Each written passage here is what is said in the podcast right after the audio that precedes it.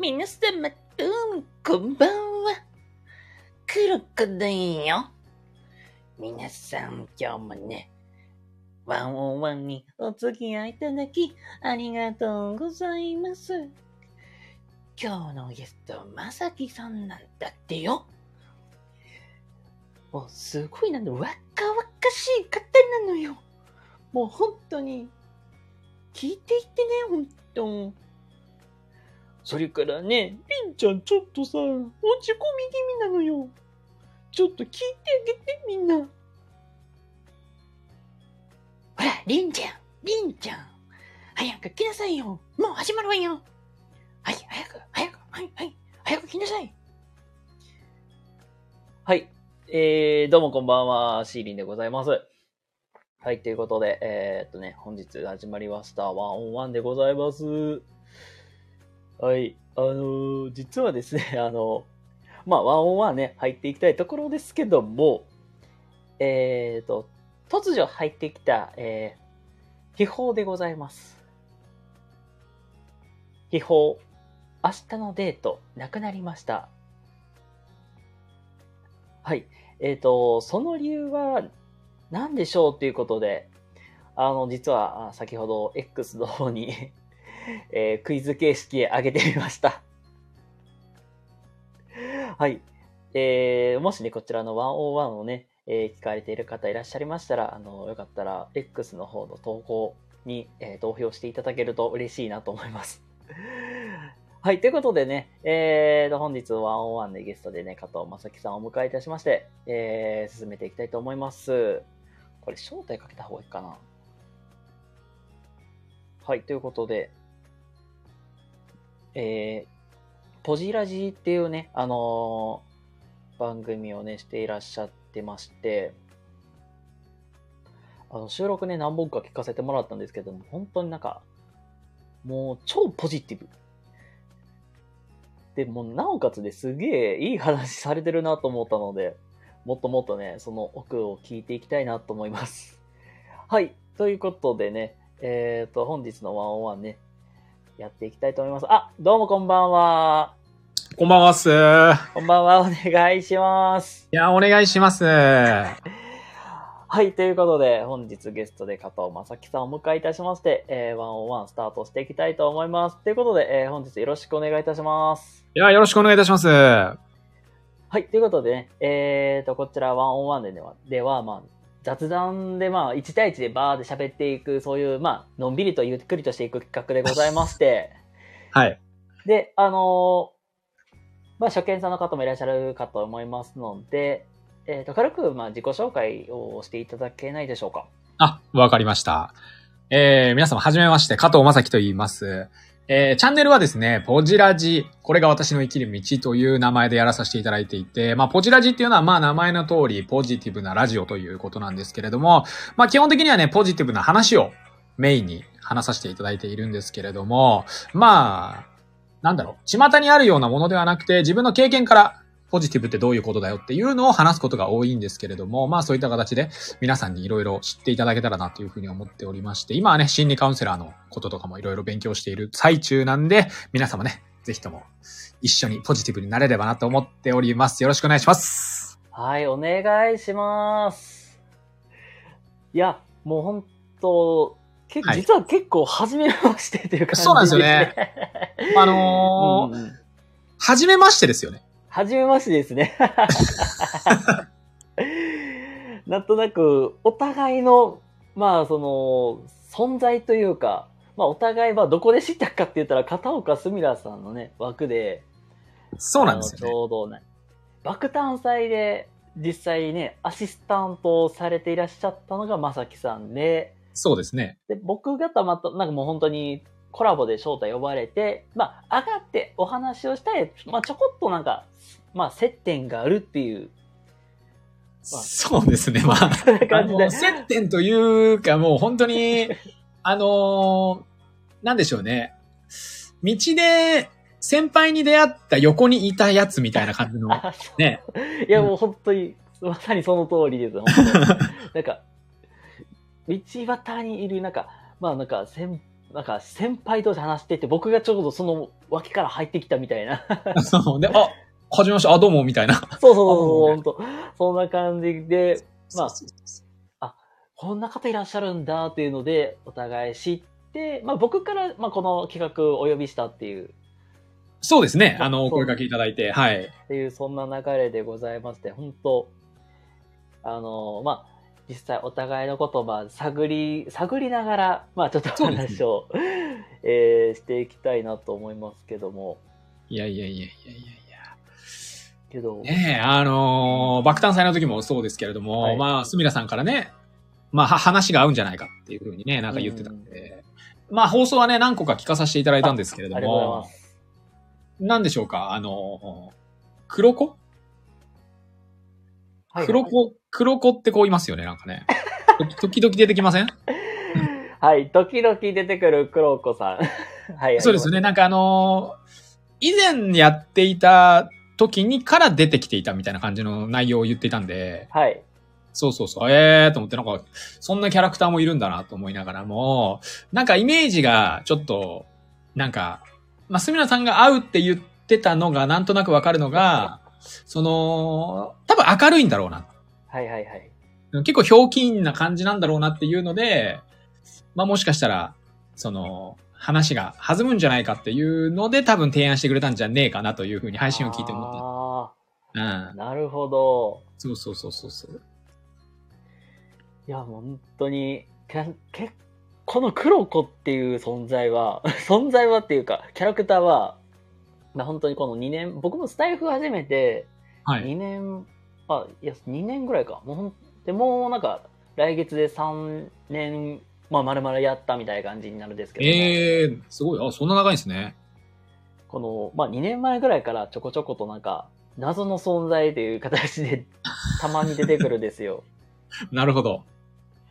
で、もう少し深掘っていくと、はい。あの、もう少し自分のなんかキャラクター性をつけようっていうところで、いまあ、一時期ね、なんか、うんうんうんあの、まあ、僕の、まあ、仲のいい配信者さんがちょうど、お姉キャラクターをやってたっていうところから、あの、プラコと黒子みたいな感じではいはいはいはい。やっていったら、なんか、ちょっとど、なんか、ようわからんようなゲイバーの、なんかそういう、そんなスタンスで、なんか、やってた時期があって、はいはいはい。まあ、それがきっかけで黒子がちょこちょこと、まあ、今でも登場するようになっているという、まあ、そんな形になってます、本当に。そうですよね。あの、ワンオンワンを、えっ、と、最近のやつを何個か聞いたんですけど、冒。頭で出てましたもんね。あ、冒頭でね、はい、出てます、出てます。そうですよね。そうそうそうそう。だから、あ、こんなのもいるんだと思って。今日は出んのかなと思いながらも。えー、実は冒頭で出ます。あ、出ましたもう。冒頭で出てて、あ、出たんだもで、まあなんかバトンタッチしながらやっていくという。う。なるほどね。あ、そういうことなんでですね。はいはいはい。あれ、いいりんちゃん、早くちゃん、きっちり、はい、はい、話して、話して、はい。まあ裏からね、なんか飛んでくるんですけど、ヤジが飛んできてるんですけども。るほどね。まあこんな感じで、まあやらせてもらってるわけですけども。うんうんうんうんうん。え、まさきさんとかスタイフは初めてどれくらいなのですか？えっと、今年から始めてるんで、あ今年の1月6日から始めてたんで、もうすぐ1年ですね。あと来月1年ですね。じゃあまあ、大体ほぼ1年やってきてみたいな感じで。そうです、そうです。ああ。え、その、実際にか、このスタイフ始めようと思ったきっかけってなんかあったりするんですか？まあ、これがですね、正直、まあ、ノリで始めた部分が強くて、もともと、うん。なんか、あのーね、もともとはあのー YouTube とかが流行って、で、次は音声配信が来るぞ、みたいのが3年ぐらい、4年、3、4年ぐらい前から言い出されてて、うん。で、まあそういうのは知ってはいたんですけど、うん。まあ別に対して興味もなかったんですよ、別にそんなに。ああ。うん、別に、あのー まあ別に音声かっていう感じだったんですけど、まあただ、まあ、楽しそうだなーって思ったりもしてたんですけど、今年、はいはい去年の年末ぐらい、今ぐらいの時期かな、うんうん。に、まあ喋るの好きならやってみればいいじゃんみたいな感じで友達に言われたんですよ。へえ。うん。なんか別に普通になんか、楽しんでやればいいんじゃないみたいな。やりたい時にやればいいじゃんみたいな感じで言われて、うんうん。あ、まあそれもそうかと思って、このぐらいの年末に言われたから、じゃあ年明けにやるわって言って、本当は1月1日から始めようと思ったんですけど、うんうんいやなんか1月1日から始めても誰も聞かねえだろうなと思って、だったら、まあ、正月明けの、まあ、次の週の一発目ぐらいっていうので1月6日にあげたんですよ。ああ、なるほど。そうそうそうそうそうそう。ええがきっかけっすね。だからきっかけなんてもう、きっかけっていうほどでもないんですけどね。やってみれば、あ、やってみるわ、みたいな。まあ、なんか友達の勧めで、まあ、喋るんが好きだったらやってみなよ、みたいな。そうそうそうそうそうそうそう。えーで、まあなんか、実際スタイフを、まあ、1月6日からスタートして、このはい。スタイフを選んだ理由、まあいろいろあるじゃないですか。スタイフ以外にも多分、ポッドキャストとか、ラジオトークと、結構ラジオトークされてる方も、なんか多く、多いって聞か聞くんですけども。あー、だから、えっとね、ラジオトークとスタイフで迷ったんですよ、最初。うん。どっちやろうかなって迷ったんですけど、うん。スタイフを選んだ理由が、うん。えっ、と、収録が結構強いのかなって思ったから。あはい。基本的にどの、えーこういう音声配信も、あ。うんライブがメインあ、確かに。例えば、うんここにですよ。例えば、えっ、と、古参で言うとスプーンとかもそうだけど、わかる。そう。あとは、3年4年ぐらい前に登場した白菜とかもそうだし、いろいろ音声配信って出てるけど、うん。あのー例えば17ライブとか顔出し、まあ別に顔出すのはいいんですけど、ライブじゃないですか、全部。ああ、うん、確かに。で、さらに言うと、その、どのプラットフォームにも、もう、なんか、グループができてて、もう有名なところにしか行かない、みたいな、なんか、うん、そういうのがあったのと、ああ、わかるわかる。うん。その、そこに、要は、新参者いきなり入ってきて、うん。その、初めっからなんか、結構、なんか、あの、媚び売るの嫌だなと思って。ああ、なんかこの、なんで、大、大手が、大手さんみたいに、あ、へいこらへいこらっていうのもね。あそう、苦手なんですよ。それが。その、周りのところに行って、いや、あの、加藤正樹って言います。よろしくお願いします。ちょっと仲良くしてくださいっていうのがもうなんかもう、もうなんかなんか嫌いなんで、うん。うん、その、だったら、そういうところを選ばないっていうのをまず一個。はいはいはい。で、収録が充実してるのが、まあ、そのラジオトークかスタイフだったんですけど、うん。ラジオトークは収録時間が確か10分かなんかだったんですよね。あ、そうですね。うん。そう、10分超えたら配信できないっていうので、1回配信を撮ったんですよ、ラジオトークで。うん。そしたら10分超えたんですよ。あ、あるある。うん。で、俺それ知らなくて最初。うん。で、10分超えたらなんか途中で切れてたんですよ。あでその瞬間に10分っていう規制をかけられると、正直、そこで止めないといけない、その俺は台本を一切作らないくて収録を撮るタイプなんで。結局10分で収めなきゃいけないってなると、ある程度の、その、まあ別に細かいのじゃなくても、大雑把な何か、その10分に収まるような話を作らないといけないなっていうのがもう結構煩わしくて。うん。だから、あ、スタイフって結構自由度あるな、と思って。うん。うん。だからその別に、なんだろう、有名になりたいとか、うん。その、音声でお金を稼ぎたいとかっていう以前の問題で自分が一番やりやすいなって思うやつを選んだのがスタイフです。あでそもそもうんきっかけが友達からやってみれば感なんで、うんあ、だったら俺がやりやすいのやるよっていう感じでやったっていうのがきっかけですかね。はい。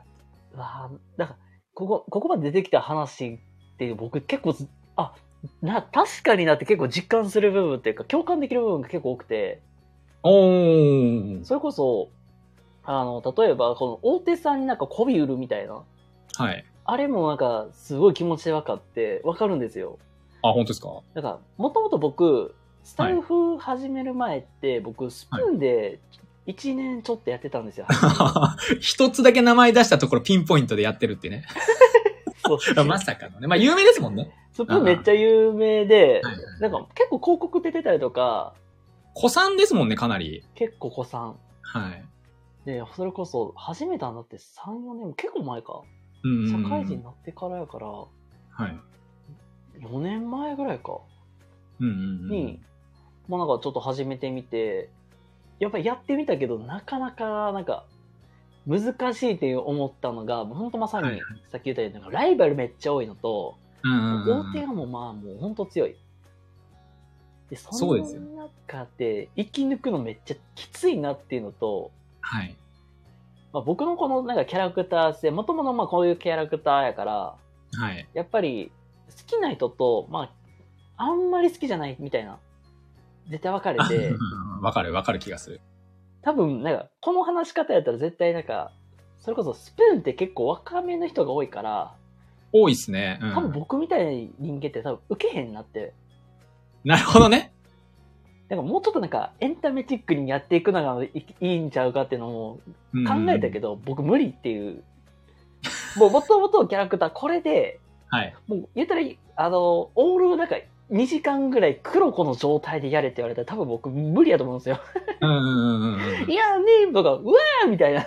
はいはいはいはい。で、多分疲れるから、それやったらもうなんかうん素のままでできるのがいいなと思って、うん。たまたまスタイフの広告見てやってみ、はいなんか見てみたら、あ、やりやすいってなって、僕もこっち選んだんですよ。うんうんうんうん。軸足をスプーンからそのままスタイフに移したみたいな。あー、なるほどね。まあ、そういう、まあ、本当子さん、まあ、子さんとかそういう、まあ、大手さんの前に媚び売らなきゃいけないっていうのと、やっぱり収録。はい収録がむっちゃやりやすか、やりやすいっていうのはすごい分かって、分かるんですよ。もううんうんうんうんまあ僕の場合、なんかこの話だけだとなんかちょっとそっけないから、毎回 BGM 裏につけるから、はいそれが BGM をつけれ、簡単につけれるから、やりやすいっていう、単純に。うん。確かに。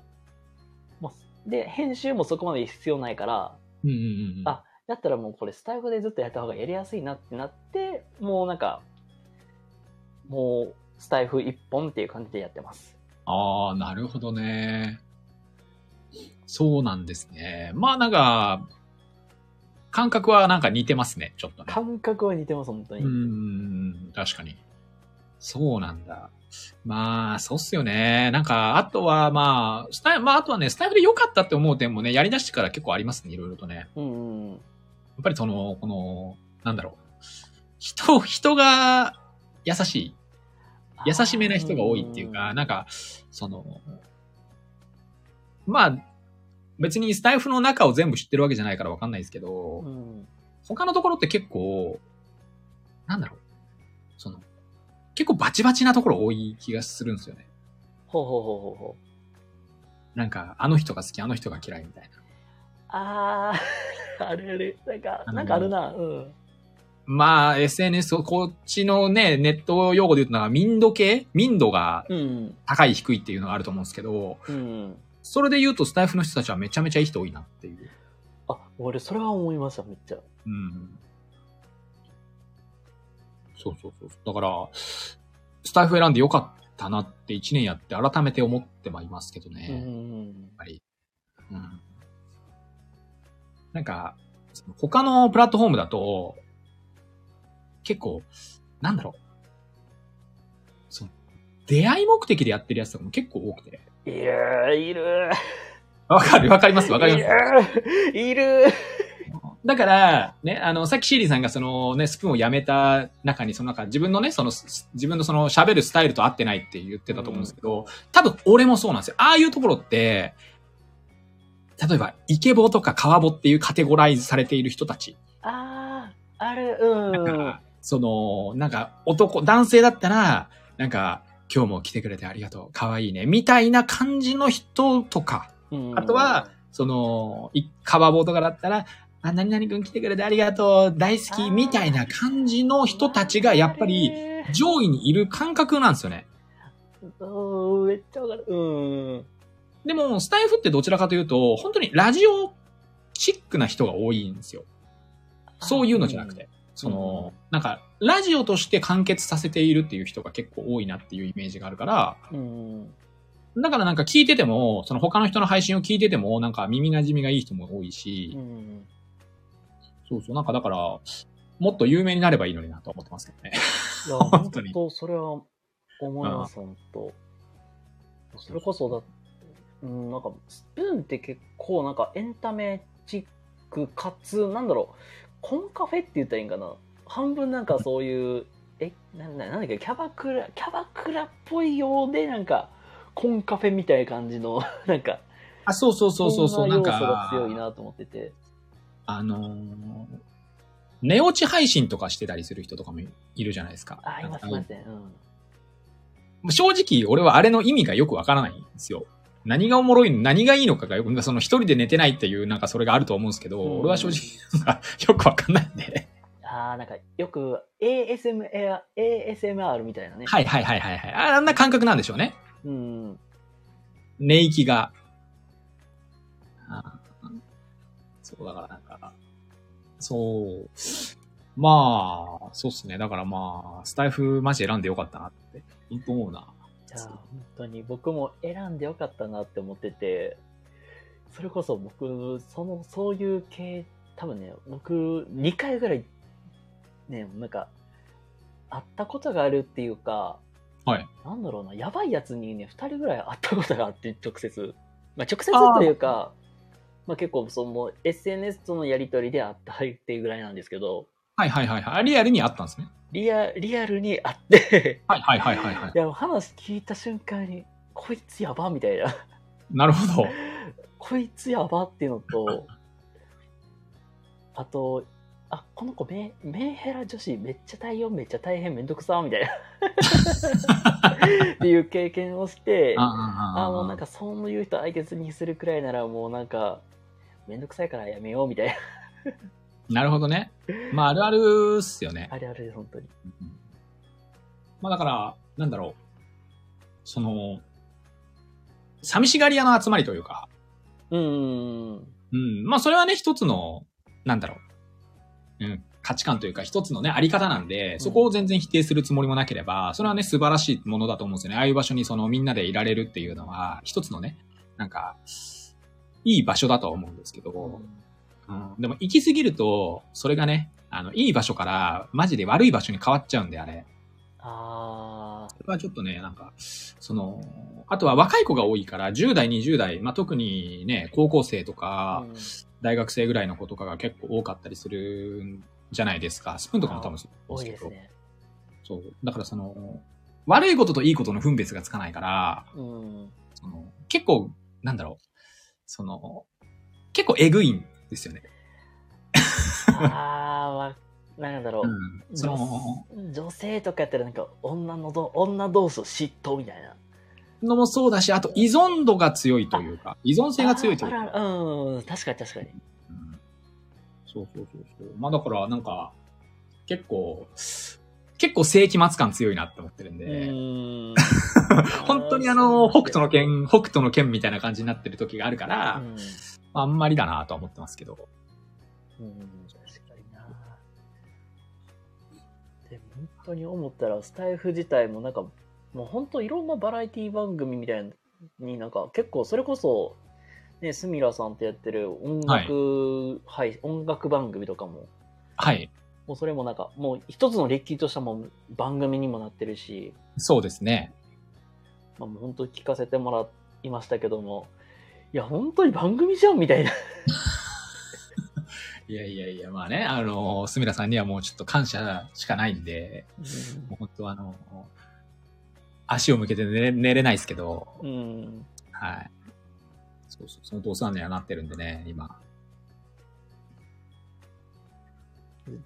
実際にこの音楽番組をしようと思ったきっかけというか、これはもう単純にお誘いが来て始めたっていう感じなのか、まあ、はい。もともとなんかまさきさん自体が結構音楽好きとか、かそういうので始めたのかっていうと、どんな感これはですはね、いえっと、もともと、すみなさんと知り合ったのって、まあ、俺がそもそも今年から始めてるんで、あれなんですけど、うん4月に毎年感謝祭やってるじゃないですか。あ、大や感謝祭。ってますね。僕もお世話になりました。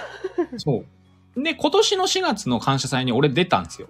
はいはいはい。うん。で、その、これは俺は最初スタイフの運営がやってると思ってたんですけどいや、全然知らなかったんで、まあ2ヶ月しかやってないから、もう全然よくわかってない状態で、うん。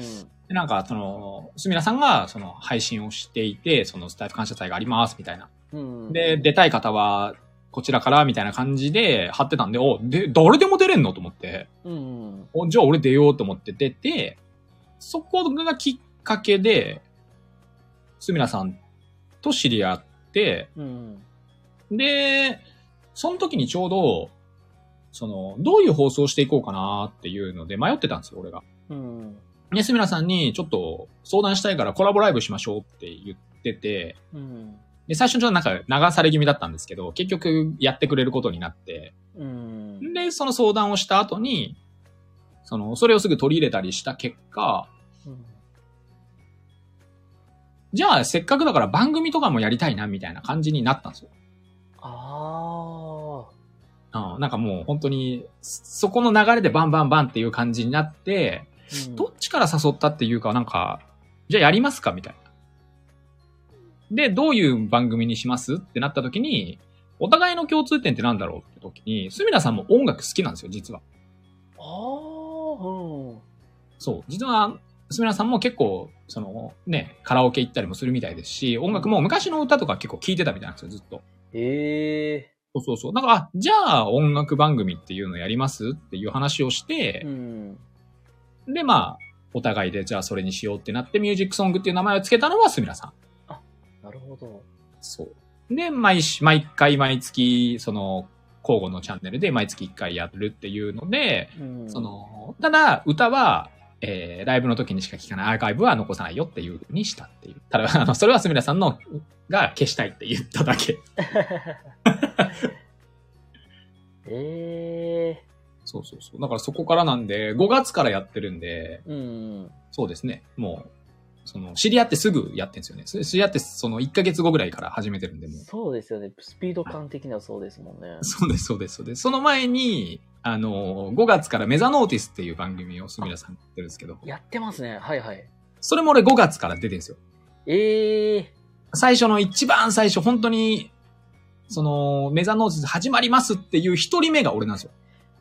そうなんだ。そうです、そうです、そうです。そうです一人目の担当をさせていただいたのが俺だったんですけど、そう、だから、その、すなんか、すごいその辺でなんか、よくしてもらって、そこからのつながりにはなりますけど、じゃあもう、まあ、きっかけはもうなんかもうスタイフ感謝祭で、まあ、出会、知り合って、はい。で、まあ、その当時、まあなんかチャンネルの方針で、まあちょっと、まあ迷ってたから相談して、なんかきっかけで結構番組やりませんかみたいな。そうですね、番組やることになったりとか、メザノーティス出るようになったりとか、うん。最終的には爆誕祭のアシスタントとして呼ばれるっていう。そういう、もうなんかね、トントン、トントン拍子というか、あ、なんか結構いろいろとなんか、いや、まあ、は活動していく中で、なんか幅が広がっていったみたいな。そうですね。だから自称俺はスミラさんと仲いいと思ってますよね、自称。なるほど。けどまあね、その爆誕祭でアシスタント任されるってことはもう、かなり信頼されてるんだろうなっていうのがすごく、もうなんか、見てると感じますね、本当まあ、信頼されているか、もしくはいじりやすいか、どっちか。なるほど 後者な気はするけど。なるほどね。確かに。確かになんか、盛り上げるのに、いじり、いじりやすいとか、もうおればね、なんか番組的にはね、なんか盛り上がってそうそうそうそうますもんね。うん、なるほど。そうなんですよ。へえまあ、ちょっと脱線しちゃうんですけど、音楽って普段どんなの聞かれてたりするんですか？えーっとね、もう今は正直、なんだろう。結構適当に聞いちゃうことが Spotify とかで結構適当に聞いちゃうんですよ。もう、ああ、うん。あの、ながら聞きみたいな感じのが多いんですけうど、ん結構ね、昔は、学生時代は、 EXILEとかめっちゃ好きで、あ EXILE CHEMISTRYあたりがめちゃくちゃ流行ってたんで、俺の、俺今37歳なんですけど、うん。だから20年ぐらい前はそうめちゃくちゃ流行ってたんですよ。うん。だからその辺をずっと聞いてて、で、20代になって、今のシーリンさんぐらいの年代の時って俺レゲエ、ジャパレゲめちゃくちゃ聞いてたかな。ほうほうほうほうはい。そんで、その後は、ヒップホップとかも結構聞いたりはしてましたけど、うん。だから現在はもうそれを全部聞いてる感じですね。ああ、なんか自分が、まあ、そう、学生時代に、まあ、聞いてたものを、なんか、そうですね。でみ、たいな。今流行ってる曲で、これは知っとかなきゃいけねえだろうなっていう曲を何曲か。うんうん。はい。聞いたりはしますけど、結構ジャンルは結構ふなんか適当に聞いたりはしてますね。自分がいいなって思った曲を聴いてるけど、でも、基本はバラードが多いかもしれないですね、でも。バラード？アップテンポな曲よりはあ、バラード聴くことの方が多いっすね、今。ええなんか逆に結構アップテンポ聞かれてるんかなと思ったんですよ。僕の本当に勝手なイメージになっちゃったんです。勝手なイメージなんですけど。そうっすね。結構バラード寄りが強いかもしれないですね。ああ。いやなんかなんかうん、だから、そういうアップテンポとかロック系とかも全然聞かないっすね。今思えば。じゃあなんか、 EXILEで言ったら Lovers Again とか。あ、そうそうそうそうそうそうそうそう。へーそうなんだ。そう、だからあの、 Rising Sunとかは聞かないですね。あ、あ Rising Sun、Rising Sunのね、あの、あのテンポよりは Lovers Again とか、そうそうそうそうそう。そうそうそうそう。そういうゆっくりな、まあ、バラード系、ちょっとなんか、聴かせるタイプの曲の方が好き。うん、確かにな、 EXILE、バラード系か結構強いですもんね。そうなんですよね。え、シーリンさんはどんな曲聴くんですか僕は、まあ、そうですね。結構、まあ、アニメと、まあ、漫画すっごい好きで、まあ、アニメあ書いてありますもんねプロフィールにはい。アニメ結構見るんで、はいはいはいはい。結構アニメで出てきた曲はがん、なんかこれいいなと思ったのを結構聴いてたりするんですよ。はい。それこそ、呪術廻戦とかでやってた、北谷達也さんの青の住み方めっちゃ好きで、ほー、あっちじゃなくてですね。あ、なんだしたっけ？なんとか、なんだっけ？あの、一期でやってた方、第一期の方。あイブ？イブでしたっあ、け？あ、イーブさんの、はいはい、あ、快感来たんです。あ、そうそうそうそう、海外来たんか。快感来た、あ、あれよりは、僕、青の住みがめっちゃ好きです。あー、なるほど。とか結構聞いてたり、まあ、今年で言うたら、推しの子めっちゃ流行ったじゃないですか。あー、はい、見ました。俺見ましたよ。夜遊びのね、アイドルとかめっちゃ人気じゃないですか。めっちゃ人気っすね。アイドルを聞いてると思いきや、僕実はエンディングのメフィストめっちゃ好きなんですよ。うわ全然思い出せない。あの全然思い出せないな。誰と生きたか思い出して、あの、エンディング、はいはいはい。入りがね、めっちゃすっごい好きなんですよ。あのバイオリンの音色が流れてきての、からのなんかそういう、なんか、ひなんていうかな、サブキャラクターが覚醒していくとか、なんか、はいなんかヒロインとかキャラクターが覚醒していくみたいな。はいはいはいはい。このなんか入り方がすっごい好きで、うん。そこから、だからすごいメフィストめっちゃ聞くようになって、はい。ちょうど歌ってるのが、実はあの、ジョーバチさんっていう、おー、ジョーバチ知ってます知ってます知ってます。はいはいはっていう、あの、本当なんか、アブちゃんがまあ歌ってるんですけど、い。はい。もともとジョーバチ自体は、東京グールで僕も前から知ってて、あー、東京グールね。見ました見ましたえ。っとね、まあ本当結構前に東京グールの RE ってあの、のエンディングのの曲で流れてたので、あ、はいジョーバチっていうグループがあるんだっての知ってて、はい。でもなんか歌い方もなんかスタイルもガラって変わったっていうの、なんかそのギャップがすごくあったから、うわ、すげえ変わってるっていうので、へー。すごいガッてまた引き込まれてみたいな。そうなんだ。で、結いいっす。構で、そこで結構ジョーバチ結構聞くようになって、うんうんうんうん。だからそのアブちゃんの歌い方とかすっごい好きで僕、なるほどね。歌い方ね。歌い方なんか、うんもうライブの感、なんか MV とかで出してる歌い方と、ライブでのなんかあの世界観が全然違いすぎるから、あ聞いててー飽。きないみたいな。なるほど。二度美味しいみたいな感じなんそうですかそうそうそう、なんか、はいはい。そんな感じで、だから MV での歌い方、ライブの出し方、はい。それこそファーストテイク出てるんで、フおァーストー。テイクの歌い方も違うから、あー、なるほど。曲でも、もうなんか3通りあるから、その場その場でなんか、かんなんか世界観ガラって変わるみたいな。なるほどね。もう大好きじゃないですか。もうなんかすごい、なんかグーって引き込まれてめっちゃハマってるっていう。なるほどね。あ、それはいいっすね。なんか好きな歌がそんだけ楽しめるっていうのはいいっすね。3回も。うん。ね違った場所でそうそうそうあー、それはすごいな。なるほどね。そっかそっか。そうですよね。趣味がアニメと漫画っていう風に書いてあったんで、うんそうそうそうそうそうそう。でアニメはどれ、その、ジャンルは問わずですか？ジャンルは、そうだな、問わずだけど、うん、見てないものっていうと、あれか、そうだな。なんかた、結構なんか、あの、めっちゃアニメとかの人にめっちゃ言われるのは、はい。なんでお前はラブライブを見てないんだみたいに言われたことあって。ほう。あのラブライブとか、はいはいはい。ちょっとなんだろう、すごい、なんかおた、女の子がすっげえバーで出てくるような、うんうんうん。ラブライブとか、ウマ娘とか、そういう系は見てないんですよ。はいはいはいはいはい。なんか、多すぎて覚えられないっていうのと、なんか、あんまり、なんか、ピンって来なかったっていう。あー、なるほどねなん。か、なんか、アニメ、たし、なんか、ハマらんな、みたいな。あななんか言わんとしてることはなんかわかりますよ。はいはいはい。っていう、まあ、そういう感覚があって、うんうんうん。で、たま、前の職場に、その、はいまあ、僕と同い年ぐらいの方がいて、そのはいめっちゃアニメとかすごい好きで、はい。まあ、たまたまアニメの話した時に、僕、ラブライブ見てないんですよって。まあ、ラブライブ向こうの方すっごい好きで、ってはい。言われたら、アニメ好きの人が、なぜラブライブを見てないんだっていう感じですっごい怒られて。多いな。ラブライブは見るべきですよ、みたいな。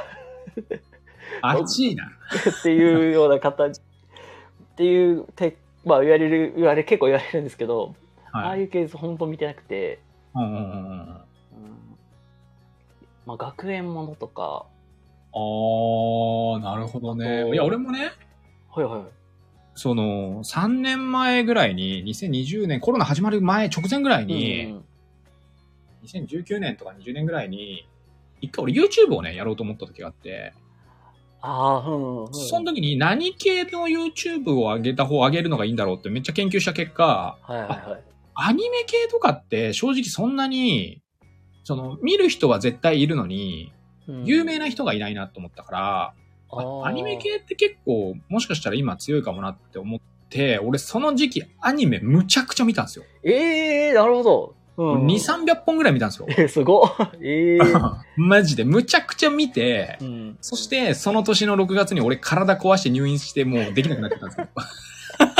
だから、これはもう意味わかんなくなっちゃったんですけど、うん。ただその時期、2、300本もう本当にジャンル問わずで、恋愛ものから、その有名なね、その、普通に、例えば今言った呪術廻戦東京リベンジャーズは、まあまあその後ですけど、そういう有名って言われる、なんかヒーローアカデミアとかもそうだし、うん。そういうものも見たし、その、言うなれば、そのオタクと言われている人たちが見ているようなものも、もう片っ端から見たんですよ。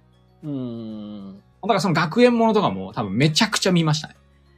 ええ例えば、学園もので言ったらどうなんだ？ろうとらドラとかー。はいはいはいはい。見たし、学園もの？あとあの、学園黙示録 HIGHSCHOOL OF THE DEAD でしたっけ？知ってます？うわ、多分ここの子は多分知らないと思う。なとらドラとか、名前聞いたことあるけど、多分見てないなーって思って。だからもうその辺のなんか、本当にもう結構奥深くまで俺も見、見、見に行ったんで、も すげう。え。もう奥の方まで見に行ったんで。ええそうそうそうそう。そう、だからあのーただ俺もアニメ好きに言われたのは、あの、シーリンさんと一緒で、シーリンさんのラブライブと一緒で、ー。はい。俺コードギアス見てないんですよ。あそう、ー。はいなんか、はい。その、なんか見る気しなくて。したら、いやコードギアス見てないのありえないよっていう風にめっちゃ言われた。あ、なるほど。コードギアスは見てないのはちょっとまずいじゃねえかみたいな。そうそうそうそう、もう同じ。全くシーリンさんがラブライブ見てないのはもう絶対におかしいっていうのと一緒で、いやいやいや、コードギアス見てないの絶対おかしいよってめっちゃ言われましたね。マジか。あんなに面白いのに。これ僕は結構コードギアスは一応、えっ、とね、一応、まあ1期と2期と一応両方見てて、はい。そっから多分ね、復活のルール集まで全部、実は全部見てるんですよ、確か僕。ほうほうほうほうほうほで、見てる、見てても、あ、結構なんか、なん、飽きないっていうか、この、これ、だから、主人公のゲスさがめっちゃ出てくるみたいな。う。なるほど。まあ、ゲスさの、まあ、奥に実は、その、まあ、主人公、リュウリュウシュの思いがあるっていうね。はいはいはいはいはい。それは結局、妹が平和に過ごせる世界のために僕は悪役になってるんだみたいな。はい。ダークヒーローがみたいな。はいはいはいはいはい。があるんだっていうのを見て、え、ルルーシュ、かっこいいけど、なんか最後なんか、残、なんか悲しいな、みたいな。まあそうですね。結末はもう知っちゃってるんで、俺も。うーん。っはい。なるほどね。ていう、まあ本当そんなのがあっうん。て、いで、なんか復活のルルーシュもあるんだ。見てみよう思ったら、え、ルルーシュ生き返ってるよ、みたいな。なんか結構ギャップにお、結構ギャップでおっと驚かされる、驚かされるのが、まあこの、あれです、コードギアスです。もともと何やったかなあ、オレンジレンジの主題歌がうん結構僕の頭の中めっちゃ残っとってと、その、なんか、これ見たときに、そうですね。はいはいはいはいはい。オレンジレンジの O2 っていう曲が、すはい。すごいなんか頭の中ですごいなり、なんか、すごいなんか頭にすごい残っとって記憶に。はい。この曲どこで流れてたんやろみたいなんで、いろいろ調べていった結果、コードギアスにたどり着いて、みたいな。あ、なるほどね。で、なんか見出したら、あ、おもろ、みたいな。なるほどね。そうか。そう、だからね、そのコードギアスを見てないことはすごいなんか言われましたけど、うんなんか、その、まあ言うなればその、なんか、ロボットに乗って戦うみたいな感じの感覚あるじゃないですか。あー、ガンダムみたいな。ガンダムとかね。あそうそうそうそうそう。そういうのが基本的にガンダムとかまあ見て、見たことないんですけど、うん。あんまり、その、そっちの方向をあんまり見てなくて、唯一見たのはアクエリオン。あー。はい。もうこれは完全に20代前半の時に、あの、俺パチンコ打ってたんですけど、はいはいはいはい。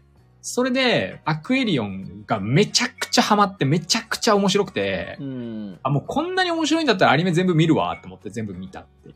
えそう。だエヴァもそうですね。エヴァも、その、パチンコでめっちゃおもろいってなって、アニメ全部見る。ー、ありますね。なんか、エヴァとかありますね。なんか、パチン、パチンコで。そうそうそうそう。その当時ね、20代まだ俺がもっと15、6年前やってた時に、そう、めっちゃおもろいやんって言って、ツタヤに借りに行くっていう。今みたいにね、あの、オン、あの、オン、オンデマンドみたいなのなかったんで、うん普通に DVD を借りて見るっていう。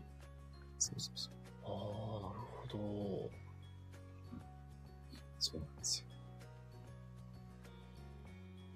覚えてるのが、エヴァの話の内容がいまいち頭に入ってこないっていうのしか結構覚え、っていうのが結構覚えてて、はいはいはいはいはい。なんか話めっちゃ複雑やな思いながら、確かに。ただなんか、シンジ君頑張れみたいな応援したくなるみたいな。そうなんですよね。なんかあのー普通のアニメと劇場版とね、今のその、上波級、新エヴァンゲリオンみたいな、うんなんか、ちょっとずつ内容が違うから、そうですね。あーなんかもう、よくわかんなく、もうなんか作者もよくわかんなくなってんじゃねえかなみたいな。なんか漫画もなんかちょっと違うみたいだし、ああ。そうなんですよ。じゃあなんだろうね。なんか、上波球とかも一応見てみたんですけど、はい。ちょっと内容は同じようでなんか若干ずれてるなみたいな。そうなんですよね。新しいキャラクターも出てきてるうし。ん。まあだから、だからその、世界観が違うっていう内容なんですよね、あれはそもそもが。ああ、そうですね。なんか、なんちょっとずつなんかね、言葉にできないけど、感覚的になんか、なんかずれてるなーっていうのは。そうなんですよね。うん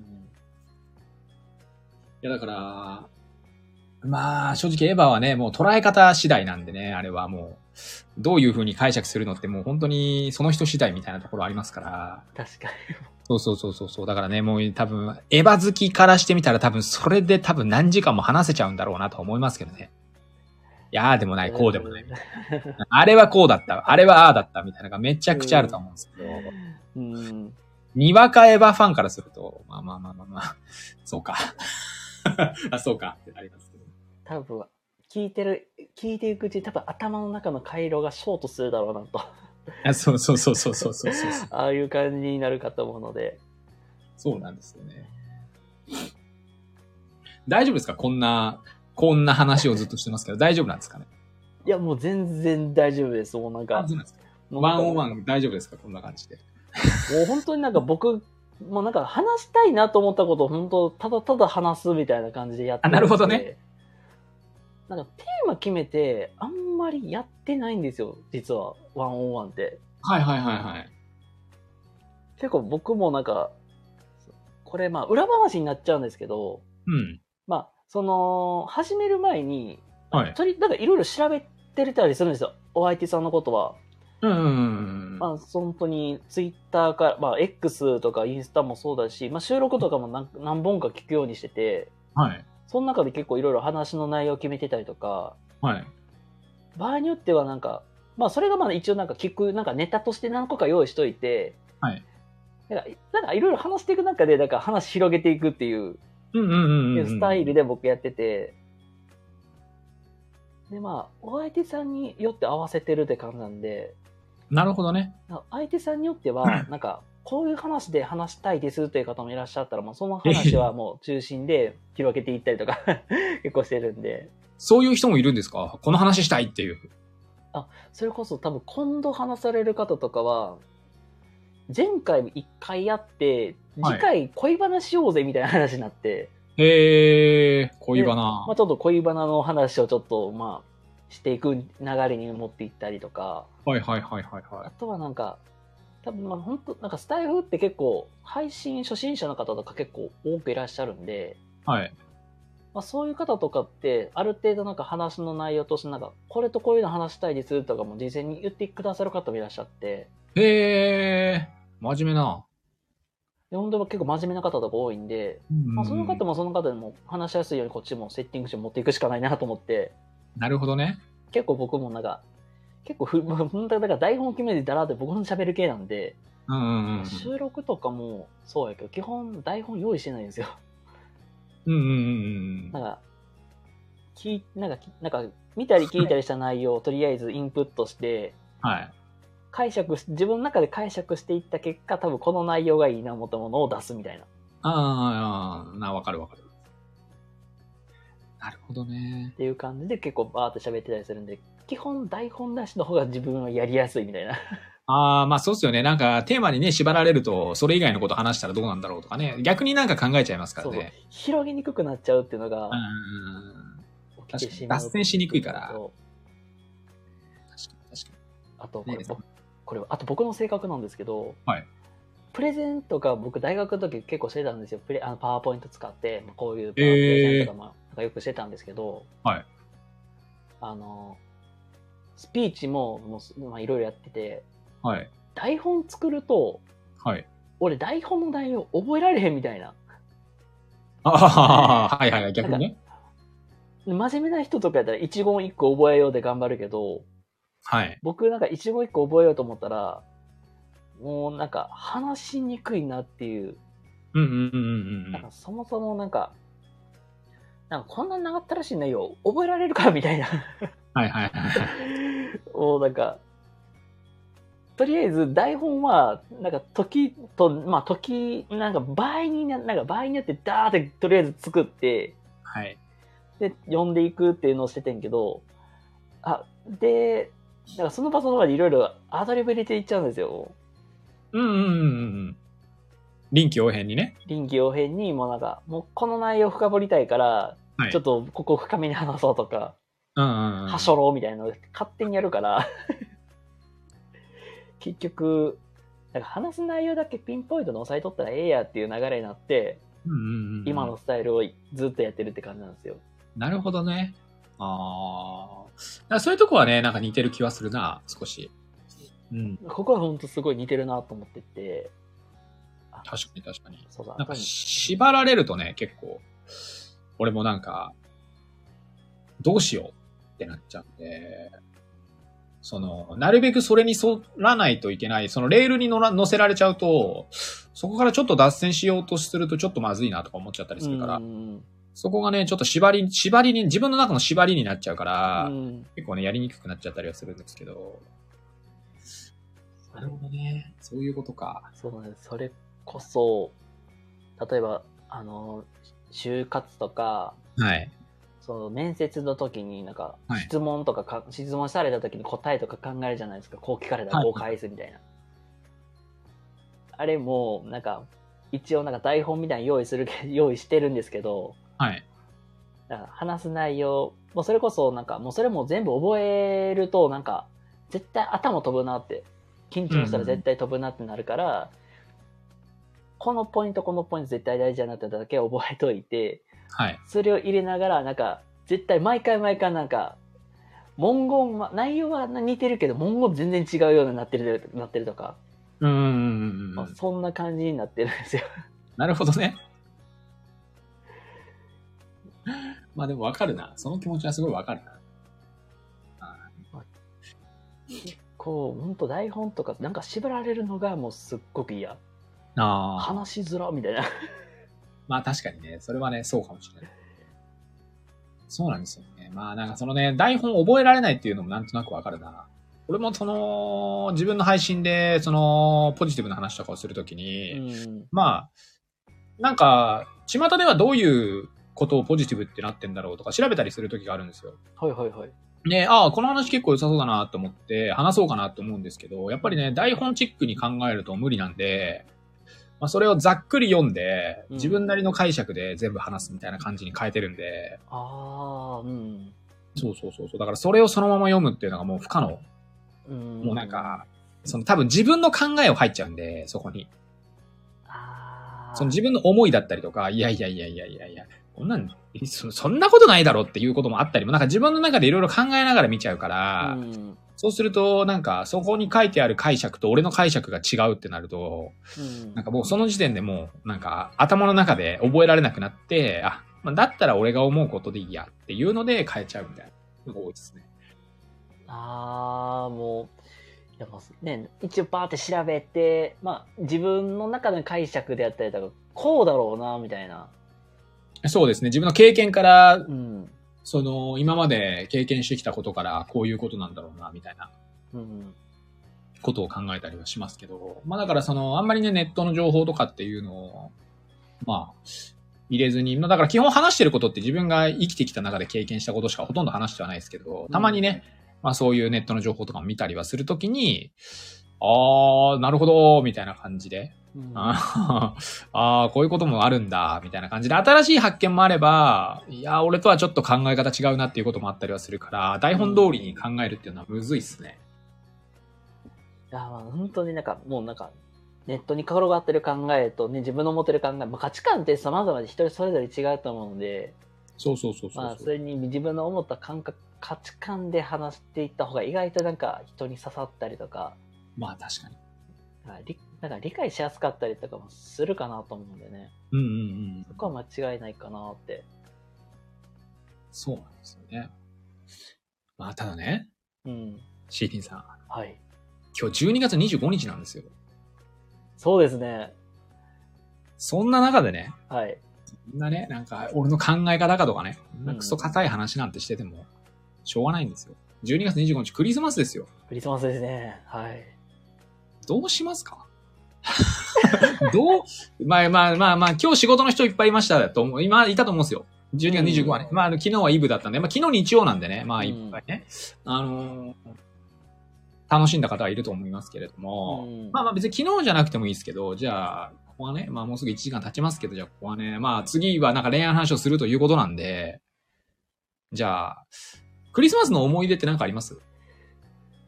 クリスマスの思い出。20 ?26 年生きてきた中でのクリスマスの思い出。そう、最高は最低な。最高はどっ最ちでも、どっちでも。はい。そうですね。今、パッて言われて思いつくのが、まあ、全然今ないんですけど、はい。週っていうと、今年のクリスマス、はい。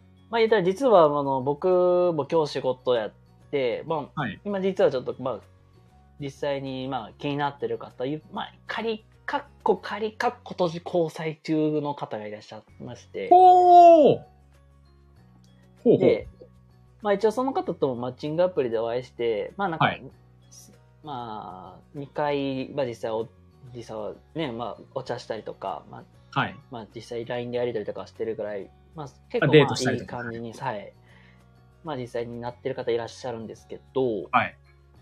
まあお互いまあし、まあその日、まあ今日は仕事で、はいまあ予定も空いてなくて、はい。で、まあなんかたまたま僕が明日が休みなんで、26日。26日が休みなんで、だったらじゃあ、ちょっと1日遅いけど、その26日デートしようみたいな話になってたおいよおいおいおいおいおい。マジか。はい。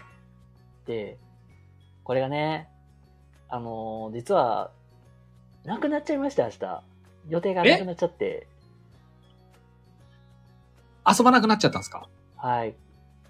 その理由は？き聞いていいですか？これ、なんか、これで実は X で、あの、皆さんに答え、なんか、考えていることで、4択で用意してるんですよ。もあここで答え言っちゃおうかなと思ってるんですけど、どうしてダメだったのか？まあ、いつ、一応4つ選択肢用意してて、あ、言ってください。1番が、僕が粗相してしまった。ほうほうほう。2番、僕がその方にセクハラ的なことしてしまったとか。はい。で、3番何を用意したっけ？ちょっと待っててください。いいちょっとパッて見ます。なんかチャチャチャとボイスで。で、で、4番目ぐらいに、実はお相手さんが体調不良になってしまったっていうのと、はいで、3番目に、あ、ドタキャンされた。はい。単純に相手から、あ、すいません、無理です、みたいな感じで、急にドタドタキャンされて亡くなったっていう、はいはいはい。っていう答えを用意してるんですけど、何倍だと思います？まあ、1か4だと思ってますけど、俺は。なるほど。はい、パッとした感じ。まあごめんなさいね。あの、俺ちょっとなんか、その、ひ今ちょっとごめんなさい。ちょっと分析しちゃって、はい。まあ絶対3はねえだろうと。お、なるほど。まあ理由は、えっ、と、質問の内容忘れてるから。単純に単純に3番何やったっけって言ったから、あ3番ねえんだろう。なるほど。あまあそもそもね。はいはいはい。で、1、2番はパッと出てきて、から、でも、粗相したとセクハラだけど、セクハラしてるんだったら、そもそも2回目の時にセクハラしてるんだから、なるほど。はいその、それはねえだろうと。はいはい。え、で、4番目の、あの、体調不良になってしまったっていうのは、3番を出す前に実は、そこの方角が来たんですっていうのを言ったんで、1か4。これも確定。おー、なるほど。もう、これ分析しましたけど、今ね、あの、言葉の、言葉の分析をさせていただいたんですけど、多分そすげえ。う。多分1か4。いや、すごいなめこれす、分析できる、これ、聞きながら分析するってすっげえなと思って、結構僕も、おーでもですですけど、これ実はね、もう答え言っちゃうんですけど、はいあのー、4番目なんですよ。あー、やっぱそっか。体調不良か。いやーまあ、お互い実は子供関係でお仕事をしてたんで、あー、なるほど。まあ言ったら子供関係で言うとさ、もう、今は感染症とかすごい流行ってて、まあはいインフルエンザもインフそうやし、ルで流行ってますよね。はいはいはい。あと、プール熱とか、ほう。なんかね、すごい今、感染症めっちゃ流行ってるんですよ、なぜか、この例に比べたら。へー。で、ちょうどね、インフルエンザになっちゃって、あら。で、あ、わちょっと帰り、本当に帰り際に、携帯見たら、あ、え、あ、そうなん、大丈夫？みたいな。なるほど。で、ちょっとね、まあ、実はちょっとね、あちょっと落ち込んでる部分もあるんですけども、まあ、これは仕方ないと。まあまあまあ、そうですね。まあ、もうここは切り替えて、はい。で、まあ、お大事にっていう、まあ、っていうのも言いたいし、はい。まあなんか元気になってもらいたいなと いうことで、はい。ちょっとここまたハメ外す、ハメ、ハメというかちょっとキャラ、キャラをちょっとまだ崩していってるんですけど、はい。あの、返信で、まあ一応ね、まあ大丈夫ですか？まあお、なんかゆっくり休んでくださいねっていう内容、プラス、はい僕は明日家で、えっと、まあその方が、まあ良くなるように家で祈祷しときますねと。はいはいはいはい。まあ、普通になんか、実ラジオ面白くないから、適当になんか、なんか写真で、あの、ごま、ごま団っていうかな？うんうんうん。なんか、お寺のなんか、なお堂で、なんか火を焚きながらなんか、なんか呪文唱えてるみたいな写真があったんで、はい。お経を唱えてる写真があったんで、それを一緒にだけ投げるっていう。はい。僕は明日はこんな感じで良くなりますように祈っときますっていうので、はい。送ってます。いやー、まあでもね。まあ体調不良はね、これは仕方ない。もう本当に。こればっかりはね。もうこれは仕方ない。もう。いやでも、シエリンさん的には、でもなんかさっき仮、カッコ仮って言ってたじゃないですか。はい。それは、その、お互いそう思ってんのか、そもそも、シーリンさんはもう、カッコ仮を外したいのか、あこれ聞いてないですよね、その人。ー、そうですね。その人もやってるんですか？スタイフもしかしてやってない？スタイフはやってないです。そもそも僕がこうやってスタイフでなんか話してるっていうのを伝えてないんですよ、僕。あー、じゃあよかったよかった。いやいや、もし最悪聞いてたらマジいなと思ったんで、あれだったんあなるほど。そうそうそうそう。その辺はね、やっぱ、あの、37としてやっぱ気遣っていかないと大人として。うん。あじゃあ別にあれなんですね。聞いてないんですね。聞いてないです。僕あー、じそれならもう、あのー何でも聞けますね。男同士なんで。ちなみにその、カッコ仮はやっぱり、シーさん的にはもうすぐにでも外したい。そうですね。まあ、正直、まあ、年齢的に、まあ、言うたら結婚適齢期っていうか、てまあ、結婚とかちょっとずつ考えていく年年齢ではあるのかなと思ってるんで、あー、相手も同じぐらいの年齢ですか？相手が、言ったら、えっ、とね、学年的に4つ下なんですよ。えっ、と、22、3とかそんなもんですか？そんな、そんな感じです。僕の年代が27の代とかなんで、はいはいはいはい。だいたい23とかそんぐらいなんですよ。あー。で、まあ、やっぱり、まあ、年齢的にもまあ、そろそろそういうとこも考えなきゃなって。はいはい。まあ、し言ったらまあ、まあ子供はやっぱり欲しい、欲しいなっていう気持ちもあるんで、はい。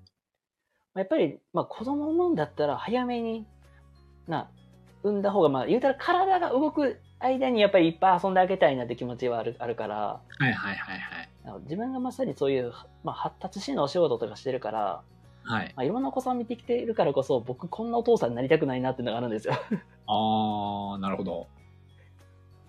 まあそれもあるからこそ、なんか、やっぱり、から、いっぱい遊んであげられるうちにたくさん遊んであげたいなってなって、やっぱり体動くのってやっぱりなったら、まあ、20代から30代の、まあね、中ぐらい、半ばぐらいまでかなって思って、なるほどね。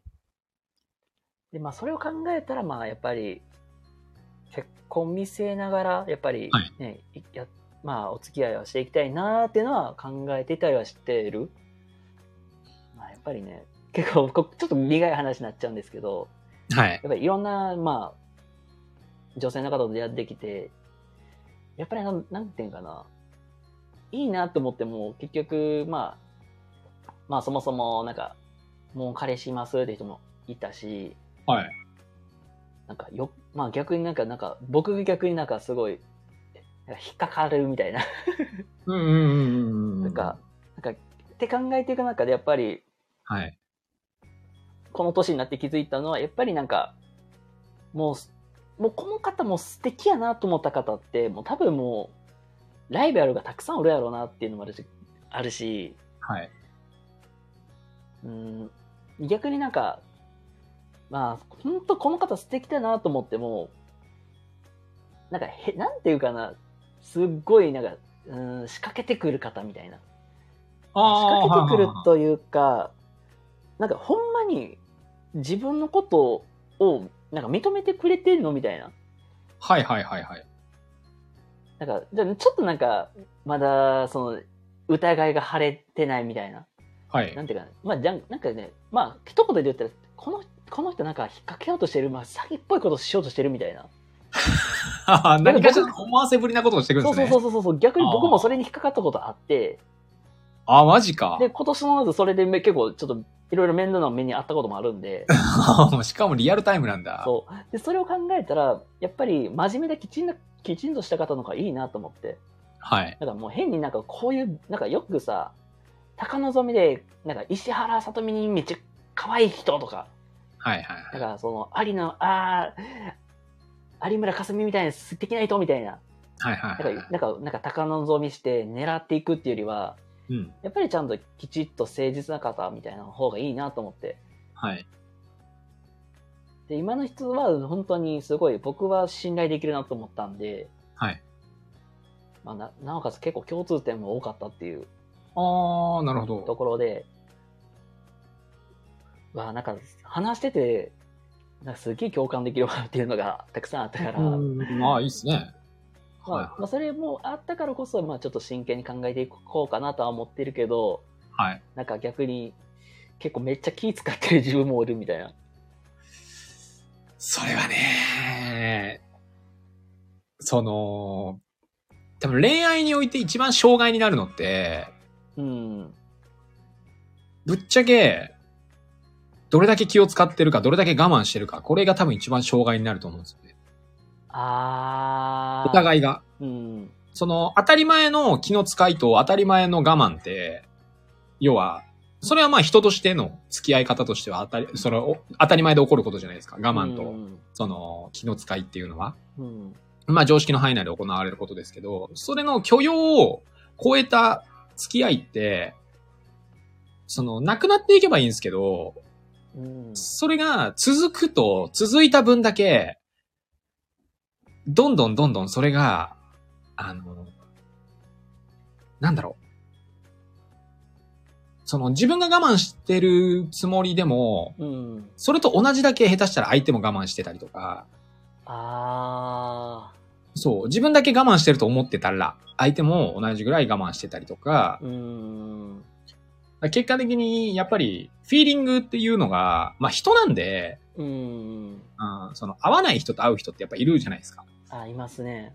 男女問わず。うん。そう、だから、女性男性っていうよりも多分人と人としてどうなのかっていうのがめっちゃ大事だと思ってて。うん。うん。俺はもう恋愛めちゃくちゃ下手くそなんですよ。うん。まあ37歳独身なんですけど、ね、結婚歴なし。ね、もう俺もう聞いただけでやべえなって思うんですけど、あのー俺、めちゃめちゃ短いんですよ、付き合う期間が。うん。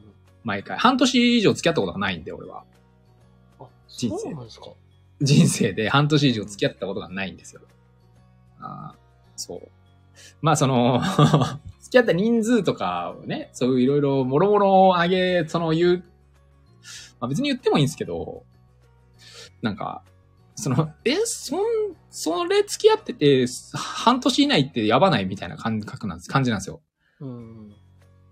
だから、やっぱり、それって、その、俺は逆だったんですよね。我慢をしずに自分勝手に生きてきてたから、ああ。そう。気に食わねえもんは気に食わねえみたいな。うん。うんそれをなんか我慢しずにやり続けたことによってダメだったんですけど、今回、まあ俺も彼女が前、ちょっと前にいたんですけど、うん。別れた原因が、まあ、その、まあ俺の目の、まあ、目、俺ちょっと不自由なところがあるんですけど、うん。そうそうそう。それがまあ結果的に受け入れられなくて別れたんですけど、相手がね。ああ。あやっぱ無理ですってなって別れちゃったんですけど、ただ、俺の中では、その今まで我慢を、自分が我慢をしなくて、まあなんか、自由にやってた部分があったから、今回に関しては俺が我慢をしてみようと思ってフル我慢したんですよ。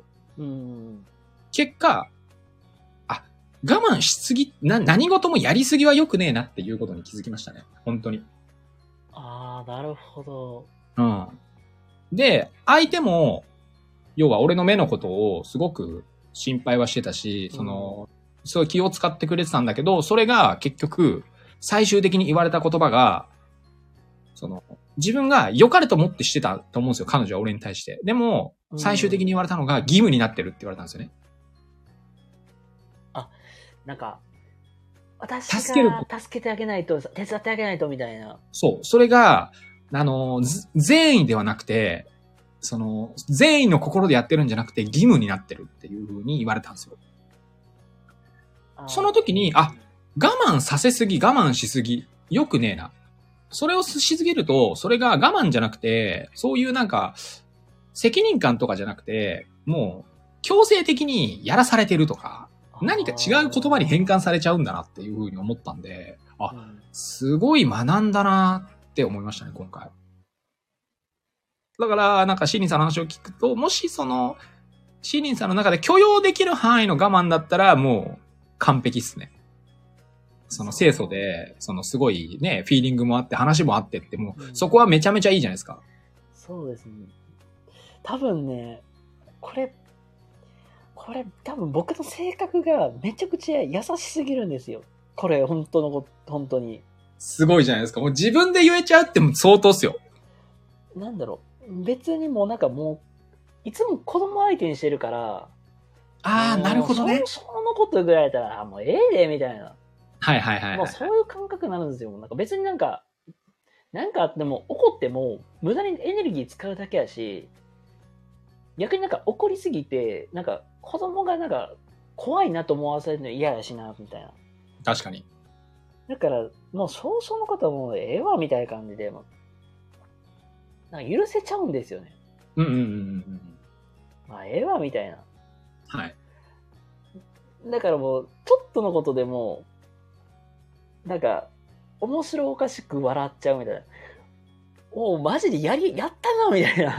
はいはいはいはい。わかったわかったみたいな感じで。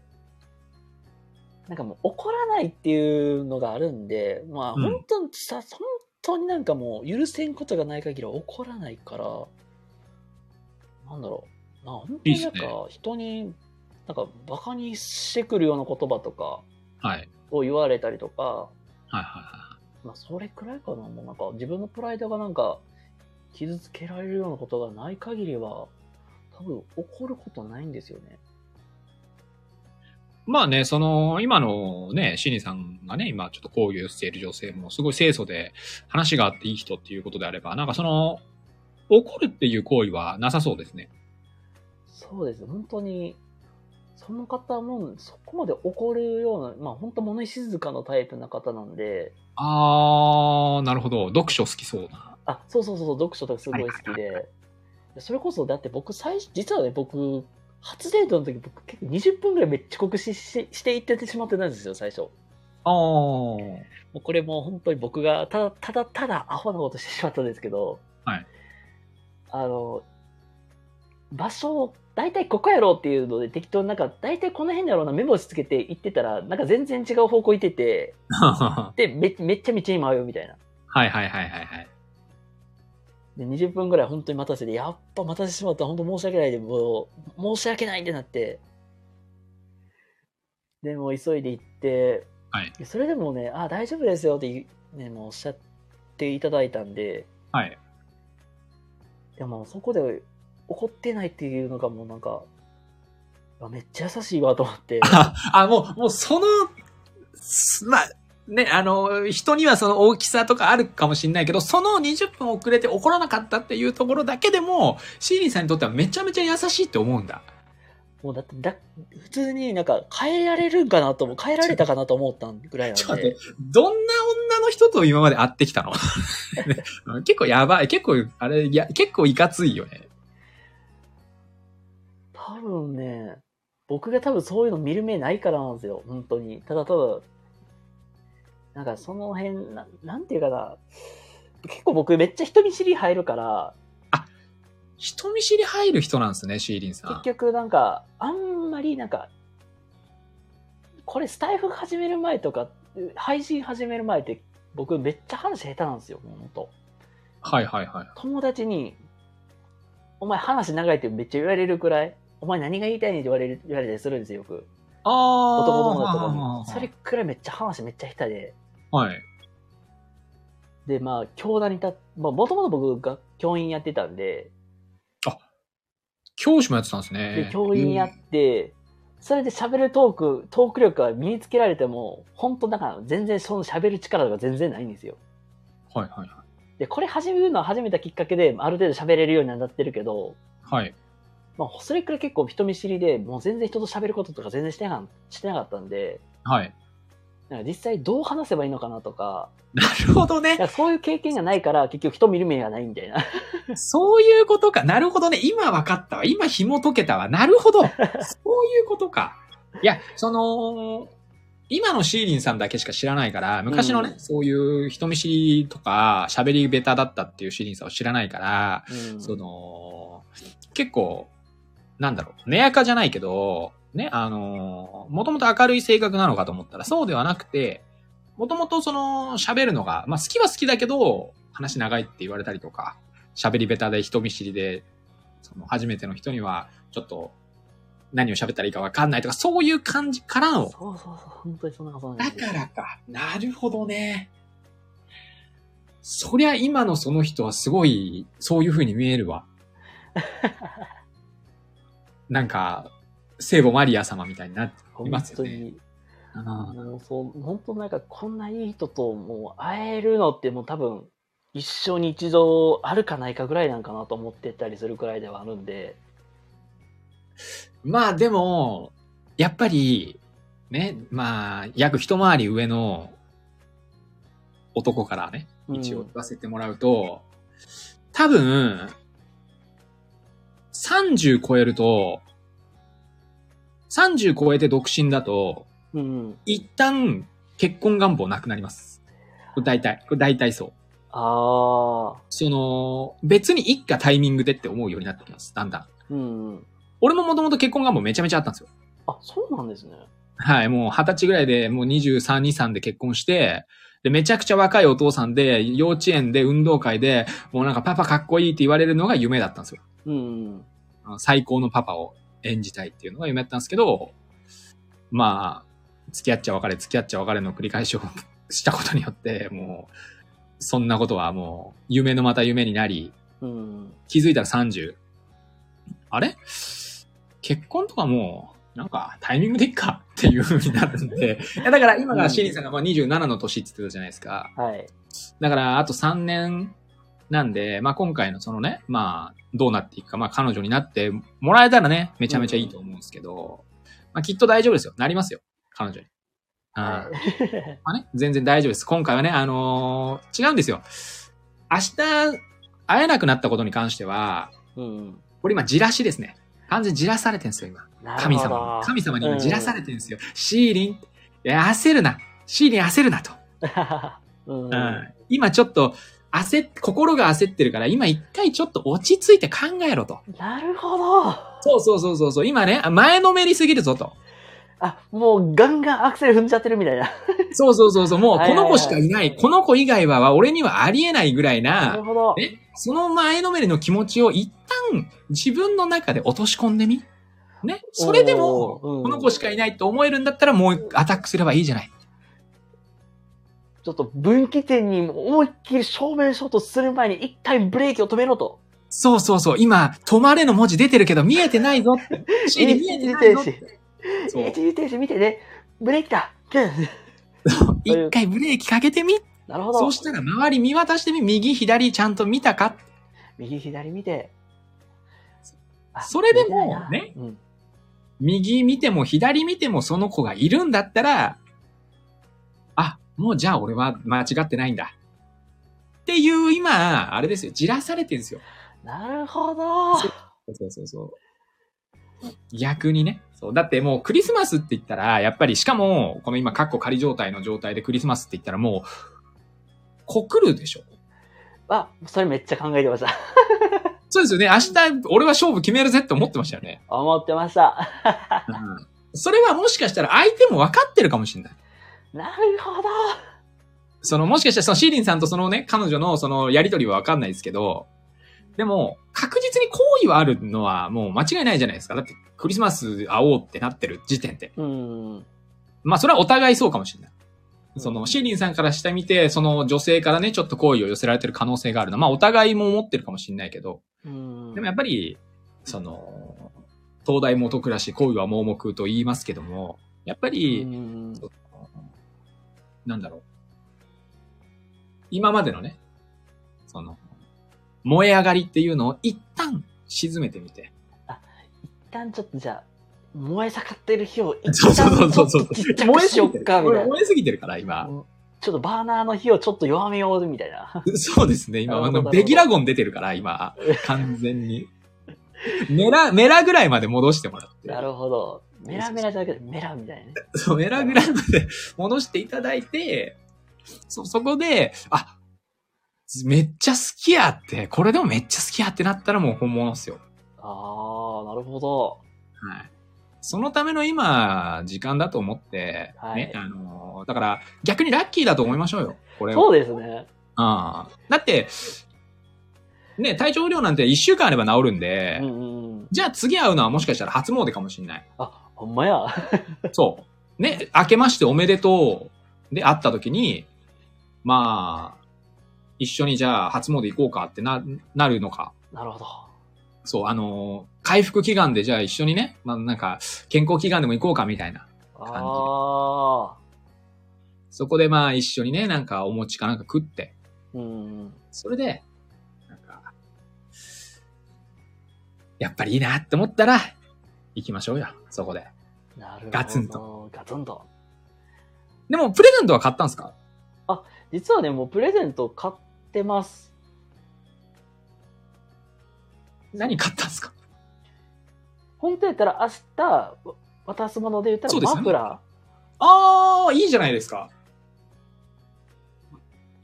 ー。だからマッチン写真とか見て、多分この色やったら合うかなと思って買ってみたみたいな。はいはいはいはい、はい。本当になんかもう、これもう本当に自分のセンスと勘でもう任せて買ったようなもんなんで。はいはい。まあ実際会った時の服装だったりとかそういうのを見て。そうですね。合わなかったらごめんってなるんですけど。まあ、そうですね。その、身につけるものってなかなかね、むずい ものはありますけど。まあでも、その、いいんじゃないですか、マフラーとかは。なんか、もしね、あの、ネックレス指輪系だったら、ちょっと一回それ置いといた方がいいよって思います。ありがとうございます。一旦ね、ありがとうございます置いといて。マフラーとかいいんじゃないですか？めっちゃいいじゃないですか、マフラー。い本当にこの時期ぴったりかなと思ってマフラー買っちゃいました。や、最高じゃないですか、マフラー。うん。いや、マフラーはね、でもね、やっぱりその、使い勝手はいいし、うん絶対使うから、うん。その、いいと思うし、うん。いいじゃないですか。いや、うまくいくといいなまた、そうですね。ちょっと、またどこかで、またアポ取ってデートする日を設けて、またいい報告があったらまたお話したいなと思います、本当に。いや、お願いします、本当はい。聞きたい。なんまか、た、ちょっと発展があればまたお話しさせていただきたいなと思います。本当になんか最終的には僕の、なんか恋バナ、恋の相談乗ってるやんみたいな感じになっちゃいましたけど。やっぱりね、あの、クリスマスなんでね、25日だから、何をね、そんなね、なんかポジティブがどうのこうのとかね、なんか、あの、なんか、いや、俺はね、とかじゃ、なんか、そんな、いらない、いらない。そんななんか、そんな堅苦しい話なんていらない。25日に話す内容って言ったらもうこれ以外ないなって。なるほど。うんやっぱり。もうあの、全カットでいいぐらいです。もう、このクリスマス話以外も。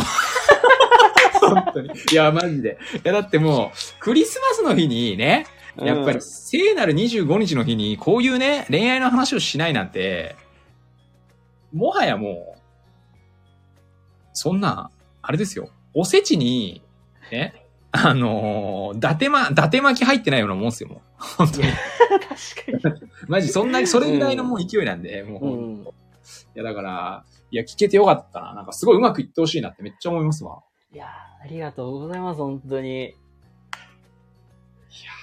なんか、すなんだろう、スタイフの配信なのか、こうやってまたね、一緒にライブできれば、もはいしその時に聞ければいいなと思うし、まあはいその前にね、もしかしたら付き合いましたっていう、もし彼女ができましたとかっていう配信とかもあるのかな、もしかしたら。かもしくはなんか、彼女の作り方とかっていう、なんか、唐突な 配信をしたりとか、あの、とか言って。そういうね、なんかいろいろね、なんかあれば、もうめちゃめちゃ楽しみだなと思いますし、やっぱ人の幸せってね、なんかいいんでね、もう本当嬉しいんで、はい。はい。個人的には。やっぱりあの、ポジティブで生きてますから、やっぱ人の幸せめちゃめちゃ嬉しいんで、はい。うまくいってほしいな。はい。いや、ありがとうございます。本当めっちゃポジティブになりましたし、本当に話して本当良かったです。いや、いえいえいえいえいえ、本当にあの、ごめんなさいね。勝手にさっきあの、4択の時に分析しちゃって。い申し訳ない。えいえ、全然大丈夫です。はい。っていうことでね、まあはい。1時間すいません。長々とね、長くなっちゃいましたね。いや、本当に1時間半ね、お付き合いいただきありがとうございます、本当。いえいえ、ありがとうございます。はい。ということで、ちょっとバタバタで終わってしまいますけども、本日のゲストワンオンワン、えー、加藤正樹さんでした。本当にありがとうございました。ありがとうございました。